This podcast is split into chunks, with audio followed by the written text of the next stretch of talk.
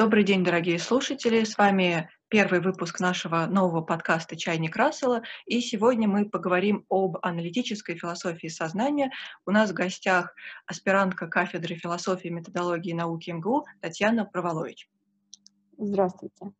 В двух словах, перед тем, как мы уже перейдем к нашей основной теме, я скажу о самой задумке нашего мини-цикла когда мы думали о том, как это сделать, а, первая проблема, с которой мы столкнулись, это невероятно огромный теоретический плюрализм. Когда мы говорим о философии сознания, существует огромное количество подходов и теорий, каких-то объяснительных стратегий того, как же нам все-таки объяснить природу феноменального сознания и, естественно, поговорить о всех философах, которые знач- внесли какой-то значительный вклад в эту область, было бы проблематично.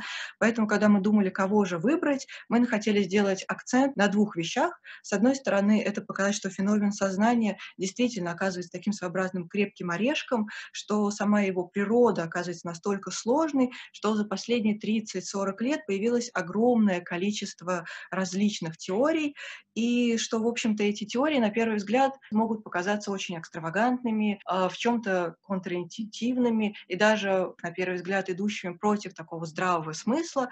Но выбирая именно полярные теории, мы хотели дать вам возможность прочувствовать многообразие точек зрения на эту проблему. И второй момент — это, конечно, что само отсутствие вот этого выкристалливавшего мнения, какого-то философского консенсуса по поводу возможности или невозможности объяснить природы сознания, оно дает почувствовать то, чем живет философское сообщество, когда сама философия уже перестает во многом быть философией кабинетного типа, она выходит за относительно жесткие рамки университетов, и философы превращаются не только в толкователей научных данных, помогая, в общем-то, ученым осмыслить свои эксперименты, но они очень активно сами аккумулируют научные достижения, новые достижения в каких-то нейронауках, например, и на основе этих новых данных создают свои собственные оригинальные теории это момент, когда философия переживает свой такой бум и расцвет. И, например, такие философы, как Армстронг, говорят, что это новый век золотой философии, отсылая, конечно,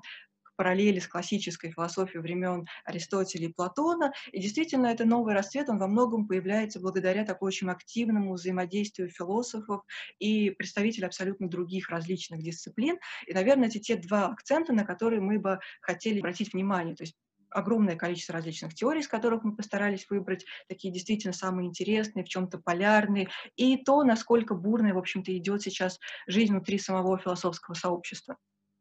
А ты не могла бы рассказать про историю аналитической философии? Да, это очень, в общем-то, хороший вопрос. А, буквально небольшой совсем экскурс а, в историю. Действительно, ситуацию в конце философии XX века можно было бы характеризовать как некий такой раскол. А, раскол на такие две большие философские традиции, где по одну сторону этого рубежа оказывается континентальная традиция. Под этим термином чаще всего подразумевают философию в первую очередь Германии и Франции. И здесь мы можем назвать такие философские направления, как экзистенциализм, герменевтика, различные постмодернистские теории, какие-то методологии внутри философии. А по другую как раз сторону этого, конечно, не совсем действительно реального раскола, а он все-таки такой скорее такой терминологический в чем-то, оказывается аналитическая философия, философия, которую чаще всего ассоциируют с англоязычной философской традицией, поскольку действительно на данный момент большинство, подавляющее большинство англоязычных философов, они так или иначе могут быть причислены к философам аналитического толка. И действительно, если мы будем говорить про развитие, про зарождение аналитической философии, то ее можно связать, например, с именами таких двух британских философов, как Джорджа Эдварда Мура и Бертрана Рассела. Потом это развитие перешло уже на другой этап, который обычно связывается с деятельностью Венского кружка.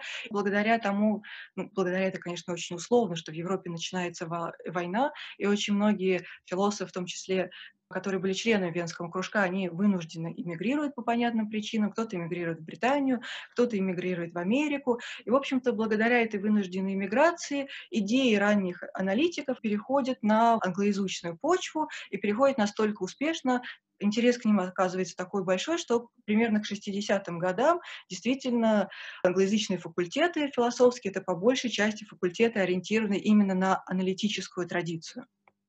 Как появился интерес к теме сознания в аналитической философии? А, это, кстати, тоже очень такой хороший вопрос, поскольку действительно аналитическая философия в своем разбитии проходит много, несколько этапов. Для ранней аналитической философии тема сознания не является центральной. Скорее, если бы мы пытались охарактеризовать раннюю аналитику, то мы бы сказали про такой доминирующий интерес а, к языку и к языковым проблемам. И действительно, этот интерес, он осуществляется и реализуется в очень таких разных направлениях. Кто-то будет предпочитать заниматься таким логическим анализом языка, создавая такой очень мощный какой-то сложный логический аппарат анализа. Другие философы, наоборот, будут рассматривать свой интерес в таком векторе попыток объяснения анализа обыденного языка, да, то есть естественного языка, и решать какие-то проблемы, связанные с его употреблением. Ранее аналитика — это действительно такое доминирование э, языковых проблем. И действительно интерес к сознанию рождается не сразу. Он такой бум к сознанию происходит, наверное, последние 30, примерно 40 лет, и появляется он благодаря тому, что, в общем, как-то очень удачно совпадают процессы как развития внутри самой философии, так и процессы развития внутри по отношению к философии внешней, то есть в других научных дисциплинах. Говоря про философию, это, конечно, обычно связывается с именем такого очень известного философа Джона Сёрла, который изначально как раз занимается тоже вполне себе лингвистическими проблемами, теорией речевых актов, но потом он, занимаясь этой проблемой, замечает, что между речевыми актами и тем, когда мы пытаемся как-то описать и объяснить, есть очень тесная связь связь с же самыми сознательными состояниями. И вот благодаря тому, что он внутри своей собственной философии смещает вот эту точку интереса к проблемам сознания, и благодаря тому, что его работы оказывают очень большое влияние, внутри самой философии аналитической происходит такая постепенная постепенное переориентирование проблемам сознания, которое в какой-то момент оказывается доминирующим. А когда мы говорим о каких-то внешних причинах, это по большей части, что внутри нейронаук да, очень общий термин, объединяющий огромное количество разных научных дисциплин, происходит такая же примерная постепенная переориентация и переоткрытие проблемы сознания. Потому что проблема сознания, конечно, она старая проблема, по большей части, конечно, старая для философии. Все новое время — это во многом такой очень активный интерес к этой проблеме, который по тем или иным причинам начала XX века потихонечку затухает. И вот в середине он, наоборот, вскрывается и начинает такой новой силой, с таким новым очень бурным развитием. А для научных дисциплин это действительно становится таким тоже переоткрытием сознания, во многом благодаря деятельности, например, такого очень известного биолога, как Фрэнсиса Крика, человека, который открывает, решает такую загадку жизни, открывает двойную спираль ДНК, и который считает, что вот теперь одна такая фундаментальная загадка решена, и теперь можно решать уже другую загадку, которая уже связана да, с вот этой трудно уловимой, трудно объяснимой природой сознания. И у нас, кстати, будет выпуск про поиск нейронных коррелятов сознания, где мы поговорим об ученике Фрэнсиса Крика Кристофе Кохи, который тоже внес очень огромный вклад в эту область. Наверное, про остальное развитие интереса именно в научных дисциплинах уже расскажет Татьяна. Ну, спасибо большое, очень интересный экскурс. А тут я бы хотела немножко отойти в сторонку и обратиться к 20 веку, к вообще развитию науки 20 века. А, я думаю, большинство наших слушателей знают, что 20 век а, называется веком физики, но не совсем заслуженно, как мне кажется, потому что с середины 20 века все больше исследований посвящены уже не сколько физике, сколько нейро, разные науки начинают проводить свои исследования мозга. И вот постепенное а, решение каких-то нейропроблем, то есть в первую очередь нейробиология – это решение там, проблем мозга каких-то отдельных людей, отдельных патологий, вылечивание этих патологий. В дальнейшем за вылечиванием, излечением каких-то проблем с мозгом, естественно, наблюдается корреляция, связь с а, каким-то изменением в личностной структуре, в структуре я, то есть сознания – и поэтому уже ближе к, два, к концу 20 века в, в нейронауках нейроученые все больше интересуются уже не сколько проблемами отдельными, там, устройства мозга или э, функционирования каких-то отдельных отделов мозга, сколько решения вот этой как раз-таки проблемы сознания. Что такое я, что такое личность, как это связано с мозгом.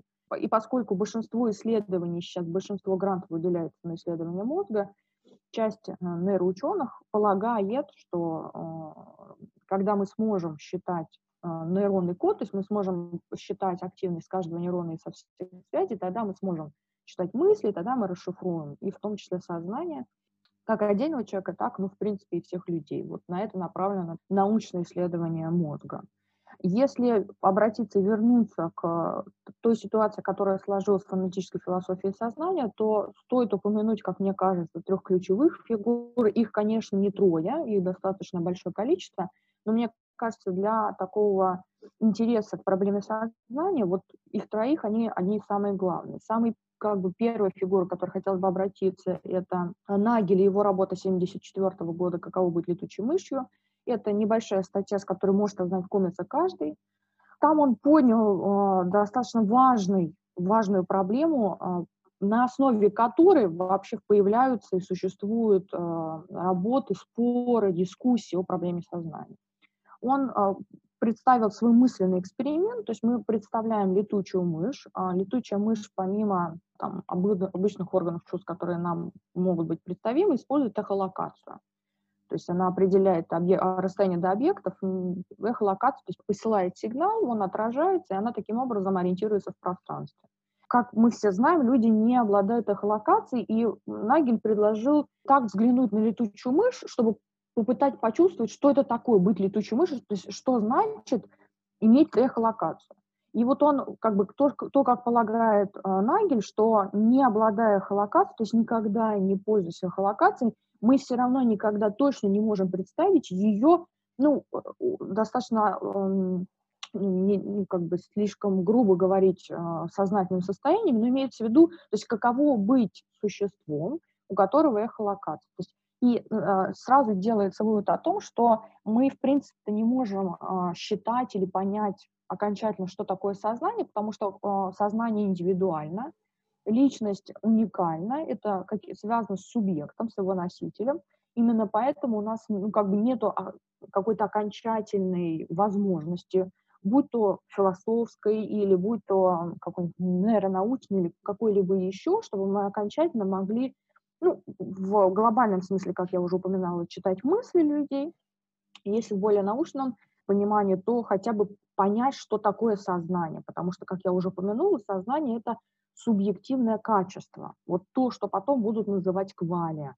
То есть вот наше субъективное переживание, наш опыт сознательный, наши мысли, чувства, какие-то расстройства или радость и так далее, это вот эти вот квали, уникальные наши, то есть то, как мы переживаем этот мир. И в, что важно упомянуть, что вот этот аргумент Нагеля летучей мыши, он был против редукционистского подхода. То есть что такое редукционистский подход? Это когда мы сводим одно явление к другому, что это является просто проявлением другого явления или объекта. Классический редукционизм в сознании понимается так, что сознание просто функция мозга или часть мозга, или какого-то проявления какого-то отдела, которое целиком полностью зависит от этой части или целиком от мозга. Вот Ферл пытался показать, что это ну, либо не так, либо не совсем так, как нам это представляется.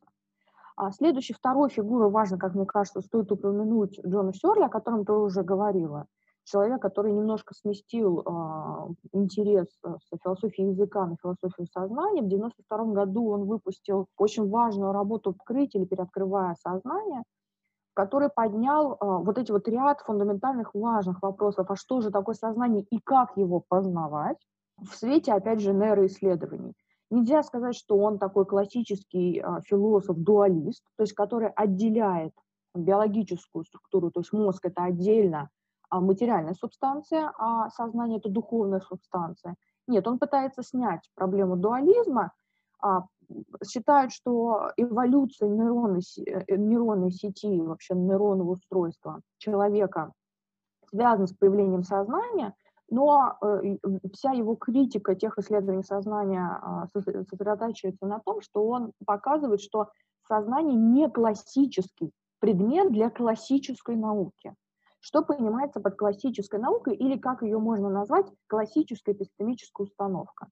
Она опирается, исходит из физики, скорее, ну, в большей степени, как мы сказали, а, физика такая идеальная наука, где мы вычленяем предметы, мы проводим эксперименты, то есть в искусственных условиях мы проверяем те данные, которые мы получаем, и данные должны, естественно, воспроизводиться и повторяться. То есть не должно быть никаких нарушений. И что самое важное, что мы наблюдаем за объектами со стороны третьего лица. Вот есть такой тоже очень известный нейробиолог, э, ну, нейробиолог или скорее, даже нейропсихолог, нельзя сказать, что он нейробиолог, нейропсихолог. Барс, он а, очень хорошо в своей книге показал, что есть три перспективы. Перспектива от первого лица – это вот то наше переживание сознания, то, как мы сами за собой наблюдаем, и о своих а, сознательных состояниях мы можем давать интроспективные отчеты. Дальше есть а, перспектива от второго лица и от третьего. Вот от третьего лица это когда я наблюдаю за независящим от меня и подразумевается объективным объектом, то есть тот, на которого я не влияю, и то, который я наблюдаю, как бы, который существует по моему желанию или не по моему, но я вот пытаюсь понять его исконную природу. Ну, перспектива второго лица, она как бы более-менее пытается сочетать перспективу от первого и от третьего. И вот Сёрл пытался показать, что особенность сознания, почему это не классический объект, что невозможно свое собственное сознание отделить от себя и наблюдать за ним как объективно существующим от меня. Его понимании интенциональности, вот это вот достаточно сложное тоже философское понятие, что в сознании всегда на что-то направлено, у него имеет немножко другой смысл что мы не можем отделить сознание, за ним наблюдать, и поэтому то есть сознание всегда связано с субъектом, с той личностью, с ее носителем. И доступ к нему не может быть такой, как к камню, дереву или каким-то другим объектам. То есть смотри, получается, как и Сёрл, да, как и Нагель, они во многом пытаются показать такую некую аномальность сознания, такую Да, труд. конечно. И проблема сознания во многом рождается из-за того, как вот эту аномальную, да, такую природу, или, по крайней мере, кажущуюся аномальную природу сознания, как ее вписать в физический мир, как ее объяснить стандартными э, средствами науки, как ее исследовать теми Да, средствами, да. которые наука, в общем-то, располагает. Потому что мы видим, что в перспективе первого лица сознание доступно только лично нам. Да. Наука оперирует перспективой третьего лица, и тут сознание оказывается для нас таким вот, в общем-то, закрытым объектом, такой Да, своеобразный, да, вот таким крепким орешком, к которому очень трудно подступиться. И, в общем-то, и Сёрл, и потом мы потом будем говорить о Чалмерсе, они, в общем-то, занимают такую позицию, где они, с одной стороны, говорят нам, что мы должны в какой-то степени сознанием очароваться. То есть мы должны понять, насколько вообще это что-то уникальное. То есть вроде, с одной стороны, мы принимаем это как некую данность, да, мы все обладаем сознанием, в этом нет ничего странного. Когда мы задумываемся о том, как наши вот просто работа мозга, да, чего-то вполне себе объяснимого, что мы можем разложить буквально до мельчайших молекул, порождает вот этот субъективный сознательный опыт, тут мы сталкиваемся с вот этой проблемой, действительно с каким-то даже в какой-то степени небольшим шоком. Да, я с тобой согласна. Очень хорошо, что ты подметила это, что, а, с одной стороны, казалось бы, поскольку мы все обладаем сознанием, то по, как бы, можно было бы сделать вывод, что это самый доступный и самый легко исследуемый объект. Но с точки зрения, как я сейчас упомянула, классической науки, тут проблема возникает в том, что классической науке есть свои важные правила и установки, без которых мы не можем сказать, что это класси... ну, что вообще это научное исследование. А научное исследование – это вот, как я сказала, когда э, не зави... то есть объект независим от субъекта. А в данном случае получается, что если а, ученый исследует мое сознание, он к нему может получить доступ как? Ну, либо от моих интроспективных отчетов меня спрашивают, но я же могу вроде как обманывать, я могу не догадываться, я могу лукавить и так далее. Именно в том числе и бунт нейробиологии, нейронаук связан с тем, что они пытаются найти вот тот объективный ключик, тот, тот способ исследования сознания. Я немножечко хочу тебя переформулировать. Мне uh-huh. кажется, а, исследования философские и нейронаучные, наверное, даже связаны не сколько понимание и трудность проблемы сознания заключается не в том, что мы даже пытаемся определить, а, что такое сознание онтологически, где оно заключено, а сколько а, в сочетании тех методов в науке, которые уже были, uh-huh. и в, в уникальности проявления этого объекта сознания, вот в той его субъективности. Как, ну, то есть мы в школьной программе, я думаю, все наши слушатели знают, что э, наука изучает только повторяющиеся не уникальные, универсальные проявления. Ну, там, твердость, текучесть и так далее. А вот уникальным наука не занимается. Или если социальные или гуманитарные науки ими занимаются, то опять же мы всегда говорим, что они тяготеют к идеалу научности, который мы берем из естественных наук. Вот, к сожалению, со, сознанием получается так, что к нему, как бы ни подходили какие-то науки, все равно пытаясь наложить вот эту третью перспективу, сталкиваются с проблемой, что пока она не разрешима, пока невозможно как бы третье лицо, ученый, исследователь, а, без а, причастности субъекта не может получить к нему доступ к его сознанию. Вот этот, как бы я бы сказала, такой парадокс, на основе которого возникает вот э, сначала идея проблемы, которую понимает Нагель, потом Сёрл, и вот ты уже упомянула а, Дэвида Чалмерса, который в 96-м уже году а, достаточно близко к Сёрлу выпускает свою работу, который развивает ту идею, которую уже были на тот момент а, в философии он немножко переопределяет проблему для того, чтобы а, направить научные исследования, как я это себе предполагаю. Вот его сознающий ум, его книга, она сосредоточена на том, чтобы сделать ревизию, аналитику тех теорий, подходов, которые есть в современной и науке, и философии, и предложить способ решения хоть каких-то, но проблем. То есть он предлагает разделить проблему сознания на два таких блока – один блок – это легкие проблемы, то есть их несколько.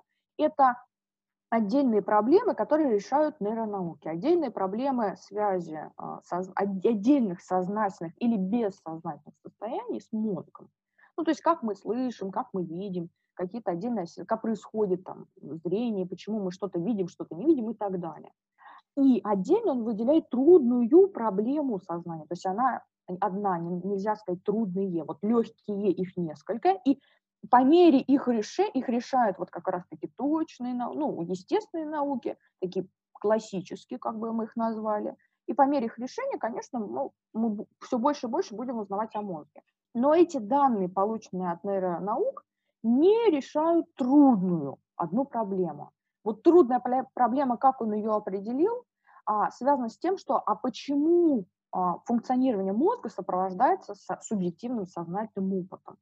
Или, как а, наш российский исследователь Давид Израиль Дубровский называет это наличие субъективной реальности. То есть почему, зачем, если структура нейронная полноценна, если она обеспечивает функционирование биологического организма, зачем еще нужно сознание? получается в каком-то смысле, что оно избыточно. Да, именно на основе решения проблемы избыточности сознания а, в телесной организации есть несколько теорий подходов, которые пытаются объяснить эволюционно, что сознание с эволюционной точки зрения а, людям позволило произвести такой скачок. Но это лишь гипотезы. Сказать, что они серьезно обоснованы, было бы неправ, неправильно.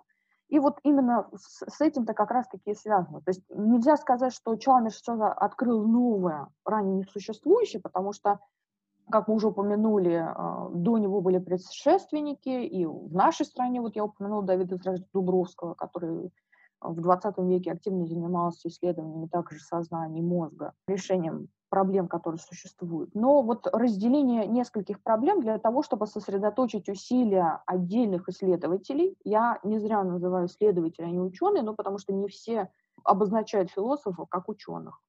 Вот чтобы определить предметы каждых из направлений выделяется предмет философии. Это трудная проблема, то есть как подразумевает и как обозначает Чалмерс, она не может быть решена научными, не только нейронаучными, но, наверное, нейронаучными способами. А вот философия, может быть, сможет решить. Тут открытая полемика, потому что прошло уже более 20 лет с а, публикования работы Чалмерса. И вот на, в том числе на основе его работы выстраиваются дискуссии в современной аналитической философии. Ну, не только философия, нейро, нейробиология очень хорошо знакома, нейробиология хорошо знакома с работами философов видных, вот которых мы обозначили. Ну, и они каким-то образом либо соглашаются, пытаются адаптировать свои аргументы под эти концепции, либо критикуют, ну и говорят, что, например, там, трудные проблемы не существуют. Мы тоже можем об этом уже поговорить, если будем упоминать о нейроисследовании в сознании. Возвращаясь все-таки к Чалмерсу и его такому как многие, да, подчеркивают, достаточно большому вкладу в современную аналитическую философию. Его иногда характеризуют таким гуру аналитической философии, человеком, который действительно провел такой водораздел между легкими проблемами, которые действительно легкие, на самом деле их легкость это такая кажемость, потому что, конечно, они все-таки очень трудные проблемы, но проблемы, которые могут быть решены научными методами, мы, или, по крайней мере, мы имеем представление о том, как к ним подступиться и как решать. И у нас есть некая уверенность, что действительно позитивное решение этих проблем, оно возможно. В ближайшем будущем, либо, может быть, чуть более отдаленно, но тем не менее, так или иначе оно возможно. И вот этой трудной проблемой, его иногда характеризуют таким, является таким философским ядром, наверное, в вопросах осознания, об о уникальности субъективного опыта, его какой-то кажущейся аномальности, и как э, позиции Чалмерса, да, его, в общем-то, нередуцируемости непосредственно к деятельности или к каким-то структурам мозга. Чалмерс, помимо этого, еще известен как человек, который любит колебаться в своих взглядах, и он, собственно, сам это подчеркивает, он сам об этом очень прямо говорит, о том, что действительно для него, для его какого-то стиля философствования характерна э, такая приверженность сначала одной точки зрения, потом переход к другой точке зрения. Чалмерс тоже говорит, что это связано, собственно, с самой трудностью проблемы, что действительно сейчас ему кажется, что, например, есть какие-то новые данные, которые позволяют сказать, что, например, панпсихизм более вероятная точка зрения, а, например, в другой момент он склоняется к какой-то другой точке зрения. Поэтому, мне кажется, в связи с Чалмерсом действительно действительно интересно было бы поговорить о тех точках зрения, которые он, в принципе, считает перспективными, возможными решениями этой проблемы.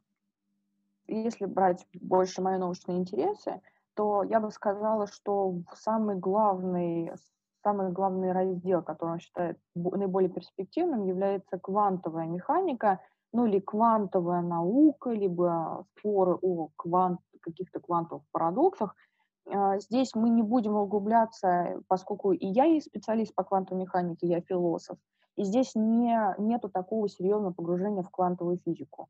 А, здесь а, интерес Чалмерса сосредотачивается на том, что, опять же, с конца 20 века начинают появляться квантовые теории или квантовые подходы к решению проблемы сознания.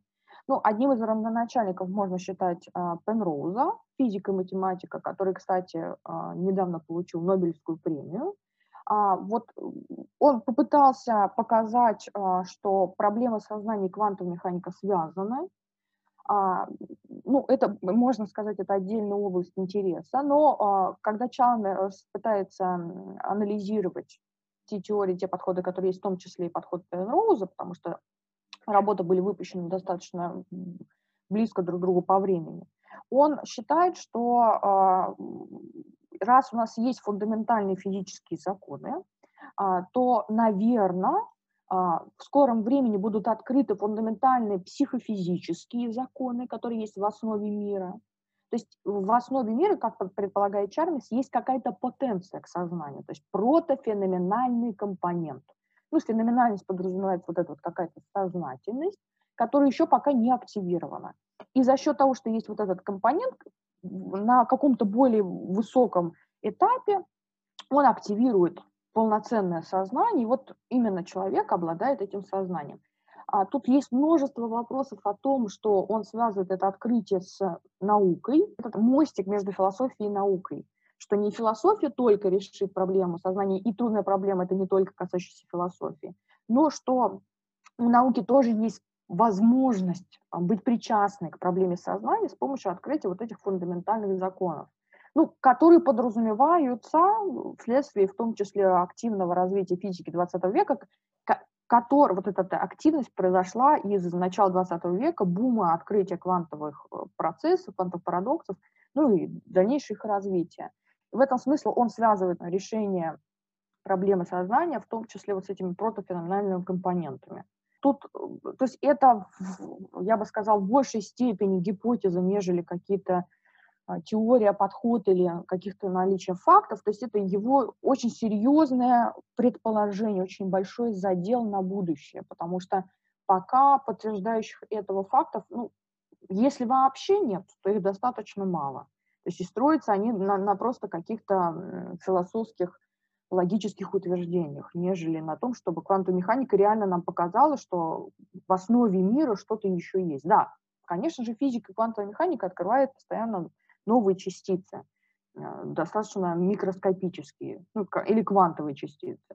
Но сказать, что в основе мира есть еще что-то психофизическое, ну, может быть, есть, может быть, и нет. Ну, как мне кажется, это некоторое а, его способ решения дуализма. То есть чтобы, чтобы опять же, уход от а, дуалистической картины материализма и идеализма, то есть вот а, в онтологию устройства мира и бытия, вот этой психофизиологии, что совмещение физики и психики в одном, что это не две разных онтологии, а одна, и как бы одна содержится в потенции в другой, и активируется вот на каком-то этапе. Тут главный вопрос состоит, почему она активируется, опять же, только у людей, и там эволюционная биология об этом же говорит. Почему только у людей, почему именно так, где, как, как мы зафиксируем эту протофеноменальность. Ну, там множество вопросов с связано. Но мне кажется, тут тоже важно сказать буквально пару слов про то, что Чалмерс начинает свою карьеру, в общем-то, как математик, и его интерес к физике носит интерес, наверное, не только философский, но и такой в каком-то смысле математический. И действительно, Чалмерс такой очень активный, в каком-то смысле фанат квантовой механики, который называет квантовую механику таким самым большим подарком для философии, как минимум за последние сто лет, именно потому что по своей природе, да, по теориям, которые выработаны в квантовой механике, она действительно очень многое ставит под сомнение в том, как мы представляли наш физический мир. Да? Она очень многие вопросы проблематизирует. Поэтому возможно, именно с этим связан такой интерес Чалмерса квантовой механики как к возможному такому горизонту решения проблемы сознания. Но помимо интереса квантовой механики, безусловно, Чалмер занимает э, и рассматривает такие, скажем, более философские точки зрения. Да? Он, например, говорит про возможность эпифеноменализма. Э, эпифеноменализм — это теория, в общем-то, в которой сознание является таким продуктом в каком-то смысле побочным продуктом деятельности мозга, но тут действительно возникает проблема о том, что тогда сознание не обладает какой-то возможностью воздействовать обратно на эту физическую реальность, и мы тут сталкиваемся с, тогда, в общем-то, с вполне логичным вопросом о том, а зачем нам этот побочный продукт вообще нужен. И помимо этого, конечно, мне кажется, было бы интересно поговорить и помимо трудной проблемы еще об одном очень знаменитом аргументе Чалмерса. Это, конечно, его мысленный эксперимент зомби, который тоже принес ему, в общем-то, большую славу. А, и на самом деле, мне кажется, один из самых известных сейчас в философии аналитических экспериментов, который, в общем-то, еще раз подчеркивает вот эту вот проблемность и уникальность субъективного опыта. Да, здесь можно обратиться, это опять же в его работе «Сознающий ум», он э, в качестве аргумента приводит мысленный эксперимент. Единственное, хотелось бы немножечко упомянуть, что э, поскольку философия – это отдельная область, э, ну, скажем, помягче, научного знания, то э, понятно, что философия пытается, опять же, соответствовать тому идеалу научности, о котором мы сегодня говорили, но она не может оперировать классическими экспериментами, как, как мы уже упоминали, физика или биология или химия. И вот появляется такая область, как мысленные эксперименты. Они, их родоначальником является не Чалмерс, их несколько. Вот один из самых популярных философий сознания китайского какого-то Джона Сёрла, а, а мысленный эксперимент а, Чалмерса философского зомби, это он использует как аргумент для, ну, как бы подтверждения в данном случае как бы это не слово паразит, а вот ну, какой-то как, опора хоть на какое-то основание для доказательства того, что сознание это ну, какое-то специфически уникальное проявление, что это вот связано с субъективной реальностью. Он, он, это связано с его ну, достаточно серьезным, сложным построением и понятием субперментности. Мы не будем сейчас на это а, достаточно останавливаться много времени, это отдельная область исследования. Но просто стоит упомянуть, что он предлагает нам представить, поскольку это мысленный эксперимент, а, человека такого же, а, как мы,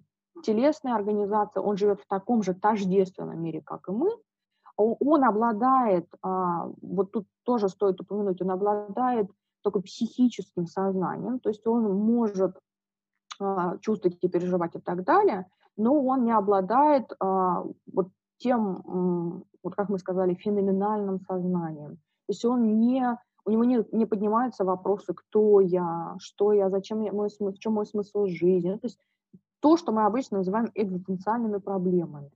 И вот в этом смысле он показывает, что да, может существовать такое существо, которое вот, у которого нет таких проблем, и он как бы у него не возникает вопросов, ну и он дальше существует наше отличие, именно поэтому философский, философский зомби. Ну, то есть зомби в том смысле, что он как бы не до конца сознателен, как мы.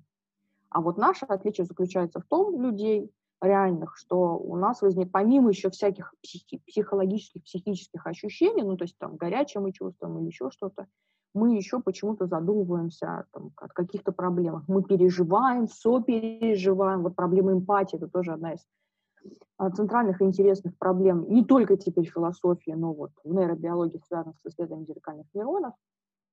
И вот, вот, этот, вот пул вот этих проблем, которые связаны с нашей субъективной реальностью, с нашим субъективным миром, она вот в том числе, он пытается показать это на примере философского зомби. Ну вот, в общем-то, действительно, это такой, правда, интересный, достаточно очень известный эксперимент Чалмерса. И вот мы поговорили там про Чалмерса, про Сёрла, про Нагеля. И, в общем-то, все эти разговоры были как раз направлены на то, чтобы показать, что действительно сознание оказывается, э, то есть его трудность, она не кажущаяся. Хотя будут философы, о которых мы поговорим в следующий раз, как Дэниел Деннет, которые, наоборот, будут говорить, что трудная проблема — это, в общем, просто иллюзия, порожденная трудностью скорее даже ее трудность поражается тем, что мы вот идем на поводу наших каких-то базовых интуиций, плюс мы не занимаемся прояснением вот этой терминологии сознания, потому что если мы посмотрим разные научные дисциплины, то мы увидим, что в самом э, том, как они формулируют э, что, термин, чем же является сознание, да, как они это описывают, мы найдем довольно сильное, в общем-то, расхождение.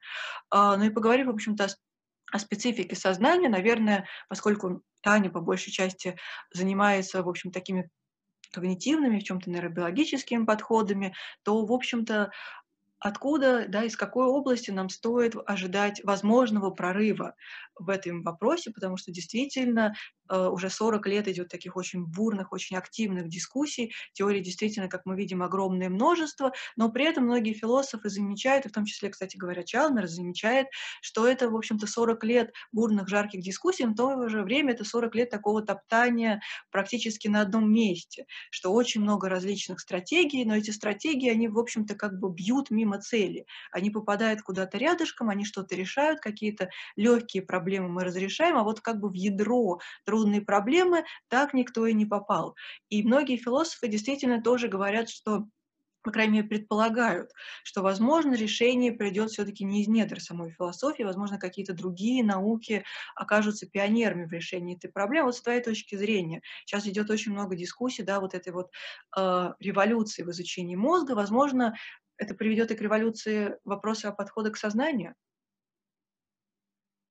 Да, здесь я с тобой связана, что а, дискуссии очень бурные. Я в каком-то смысле соглашусь с Чалмерсом, что пока мы топчемся на месте, потому что появляются, если мы обращаемся к нейронаукам, то появляются персонализированные нейроконцепции, то есть отдельные нейроученые претендуют на то, что сейчас я вам объясню, а, как бы, или предположу, как мы решим проблему сознания, это там вопрос времени. То есть большинство своем они связывают только со временем. То есть с усовершенствованием той техники, а, которая сможет считывать вот тот нейронный код, который у нас внутри есть. В данном случае мне кажется очень важным а, работа философов, не потому что я философ, и это моя тема, а просто потому что, к сожалению, я вижу, что а, те категории, те понятия, которыми оперируют разные науки, ну, то есть там тем же сознанием, они каждый оперирует, как ему вздумается. То есть вот в своем исследовании я это показываю, что будь то квантовые подходы, будь то отдельные работы нейроисследователей, каждый, а, поскольку, опять же, это связано с парадоксом доступа, поскольку каждый из нас имеет доступ к сознанию, и мы все интуитивно как бы себе представляем, что такое сознание. Но вот из-за кажемости вот этого доступности сознания мы используем это понятие как само собой разумеющееся. И причем а, в одной и той же работе оно может использоваться совершенно в разных смыслах подразумевающихся и э, однозначно не прописываем их. И вот с этим, как мне кажется, связана проблема, что а, философия, то есть в том числе то, что а, начал делать когда-то Чалмерс, определять вообще, давать категорию, что же такое сознание. То есть его работа вообще начинается, как ты правильно сказал, с того, что если мы хотим исследовать сознание, сначала надо как бы согласиться или утверждать, что оно есть. Бессмысленно изучать то, чего нету. То есть бессмыслен эпифеноменалист, который говорит о том, что сознания нету, и пытается это аргументировать Ну, как бы, какой в этом смысл? И вот, вот это очень важно, как мне кажется. Ну, то есть постулирование сознания того, что, что оно есть, пытаться определить эти категориями и, используя эти категории, пытаться договориться, мы что исследуем, как мы, какие методы мы исследуем. То есть вот я на кафедре философии и методологии науки как раз-таки этими занимаюсь. То есть я а, исследую, какие методы пытаются применять разные исследователи или ученые а, к этому объекту загадочному. Чтобы он не был загадочным, давайте сначала договоримся о том, что это такое.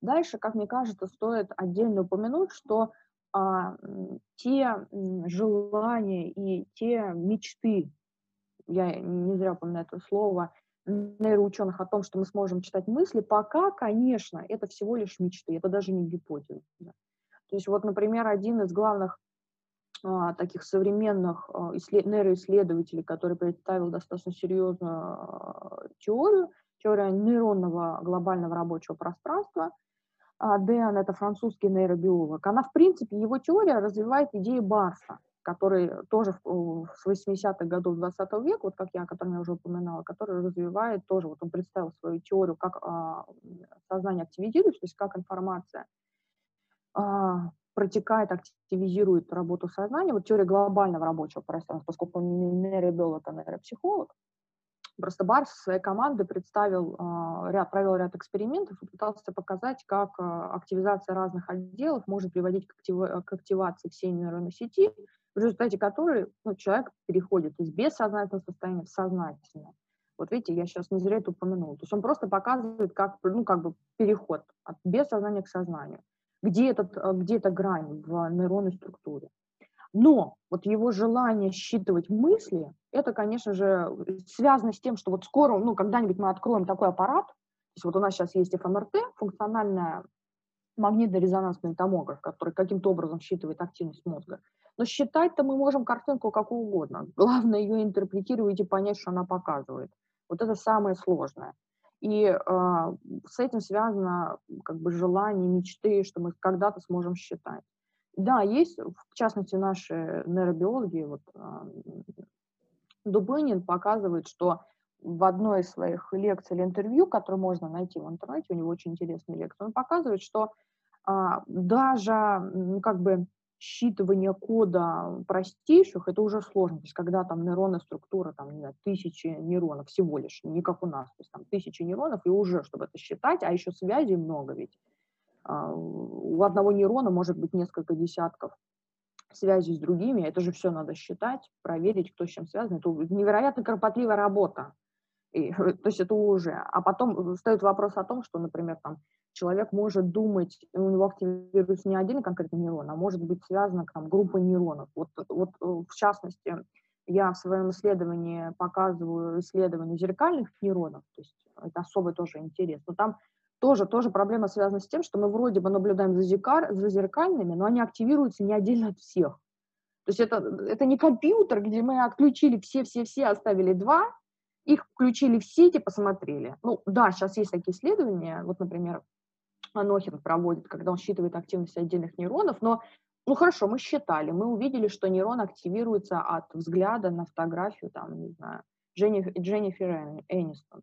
Ну, а в это же время мозг работает, остальные нейроны тоже работают, они обрабатывают информацию от сердца, от почек, от другой зрительной информации, от слуха, от того, как себя там, человек чувствует, там, жарко ему или холодно. И в этом смысле, конечно же, вот эти вот надежды, мечты нейробиологии, что она решит проблему сознания, пока кажутся слишком амбициозными. Сказать, что философия сделает большой прорыв, э, мне бы очень хотелось, поскольку я философ, но сказать тоже, то есть нельзя сказать, что это какая-то одна область, как мне кажется, сделать прорыв. Философия, вот как я сказала, как мне кажется, вот задача философии дать категории, проводить анализ, следить, а, ну, как если так можно выразить, следить за дискурсом, то есть следить за, за, за той полемикой, как она проходит в науках, в разных и философии. А, ну и в том числе не отказываться, вот, тоже мое исследование этому посвящено, не отказываться от альтернативных но научных исследований. То есть вот квантовая механика, ее очень многие сейчас критикуют, вот эти квантовые подходы за очень большое количество ну, таких э, при, привнесения ненаучных посылок. Там, вот если мы обратимся к работам Менского, нашего э, физика ныне покойного, а, вот он слишком переходит, в, ну, то есть он, он вроде бы ученый и физик, но иногда вот в вопросах сознания он переходит в ненаучную терминологию, ненаучные методы. И вот если чуть-чуть как бы подчистить вот ту методологию, которую используют а, другие, в частности, квантовые подходы, то мне кажется, это тоже, тоже один из путей решения проблемы сознания. Будет ли она решена или нет, это отдельная загадка, но тут тоже, понимаете, что мы, что мы можем считать решением. Ну, то есть, как, как, то есть для обычного, у нас нет для всех людей а, одной проблемы сознания. У нас есть люди, перед которыми у нас ну, иногда говорят, что вообще-то философские зомби, существуют люди, философские зомби реальные, которые никогда не задумываются, в чем их смысл жизни, вообще для чего они живут, ну, как бы существуют, как существуют, как живой организм, и все. Поэтому вот есть люди, которые занимаются решением каких-то своего смысла жизни, они его находят, ну, вот они как-то себе могут решить. То есть с одной стороны, из-за доступности, из парадокса доступа сознания, либо она, либо вообще сознание, проблем с не встает, либо она стоит, и мы можем сами для себя ее решить, поскольку она уникальная. Но вот именно научного, классического научного решения, конечно, здесь проблема. И проблема изначально в том, что объект не сочетается э, с теми установками, с теми методами, которые к нему подбираются сейчас. А, поскольку квантовая механика тоже уникальна, тоже не совсем классический объект, к, нему применяются тоже, применяются классические методы, но вот квантовые проявления не совсем классические, то есть они, ну, там есть некоторая вариативность, там есть детерминизм, но есть некоторая вариативность, там особый род детерминизма. Вот, может быть, это позволит нам немножко по-другому взглянуть на то, как мы решим научно проблему сознания, а не будем пытаться э, применять методологию физики, классической науки к совершенно другому особому объекту. Здесь мы все-таки остаемся на таких позициях Чалмерса, что действительно теорий много, стратегий много, но при этом какого-то консенсуса, какого-то приемлемого, по крайней мере, для подавляющего большинства там, философов и других ученых, решения проблемы сознания у нас нету. Но, тем не менее, да, и мне кажется, это видно из того, о чем Таня сейчас рассказывала, большинство ученых и исследователей, которые занимаются вот этой, в том числе и трудной проблемой, как ядром проблемы вообще и философии сознания, как бы, да, немного тавтологически это не звучало, а, они, в общем-то, склонны к такому ну, достаточно позитивному взгляду на то, что эта проблема, да, очень трудна, может быть, даже как-то особенно, экстремально трудна, но при этом она потенциально, по крайней мере, решаема. Может быть, не на данный момент, может быть, в будущем, может быть, как раз вот это придет из квантовой механики, потому что она уже да, работает с такими какими-то тоже аномальными состояниями. А, может быть, она придет из недр философии, может, из каких-то других когнитивных наук, но тоже но, тем не менее, у них есть такой позитивный заряд по отношению к такому возможному решению этой проблемы. Но на самом деле здесь, мне кажется, стоит сказать, что далеко не все философы занимают такую позицию. А в этом выпуске у нас, мы, по крайней мере, постарались сделать такой краткий обзор. Целью его было показать вот это вот многообразие, плюрализм мнений в отношении этой кажущейся, с одной стороны, легкой проблемы, потому что у нас у всех есть доступ к сознанию, мы все им обладаем, но, с другой стороны, этот кажущийся доступ оказывается, в общем-то, одним из тех ключиков, которые эту проблему, да, из них положений, которые эту проблему делает очень трудной. Мне было очень интересно и тебя послушать, и самой рассказать, даже какие-то новые идеи появились, новые, новые взгляды Поэтому, для дальнейшего научного исследования. В общем-то, оставайтесь с нами. В следующий раз мы, как я уже сказала, поговорим вместе с Таней про Колина Магина. А, оставляйте ваши комментарии. Можете вполне легко нас критиковать, советовать, как там лучше что-то делать, потому что это такой первый пробный, возможно, немножечко блин хомом, но мы будем очень рады любым вашим откликам и любым вашим комментариям и вашей критике. До свидания. С вами был подкаст «Чайник Рассела». Всего доброго.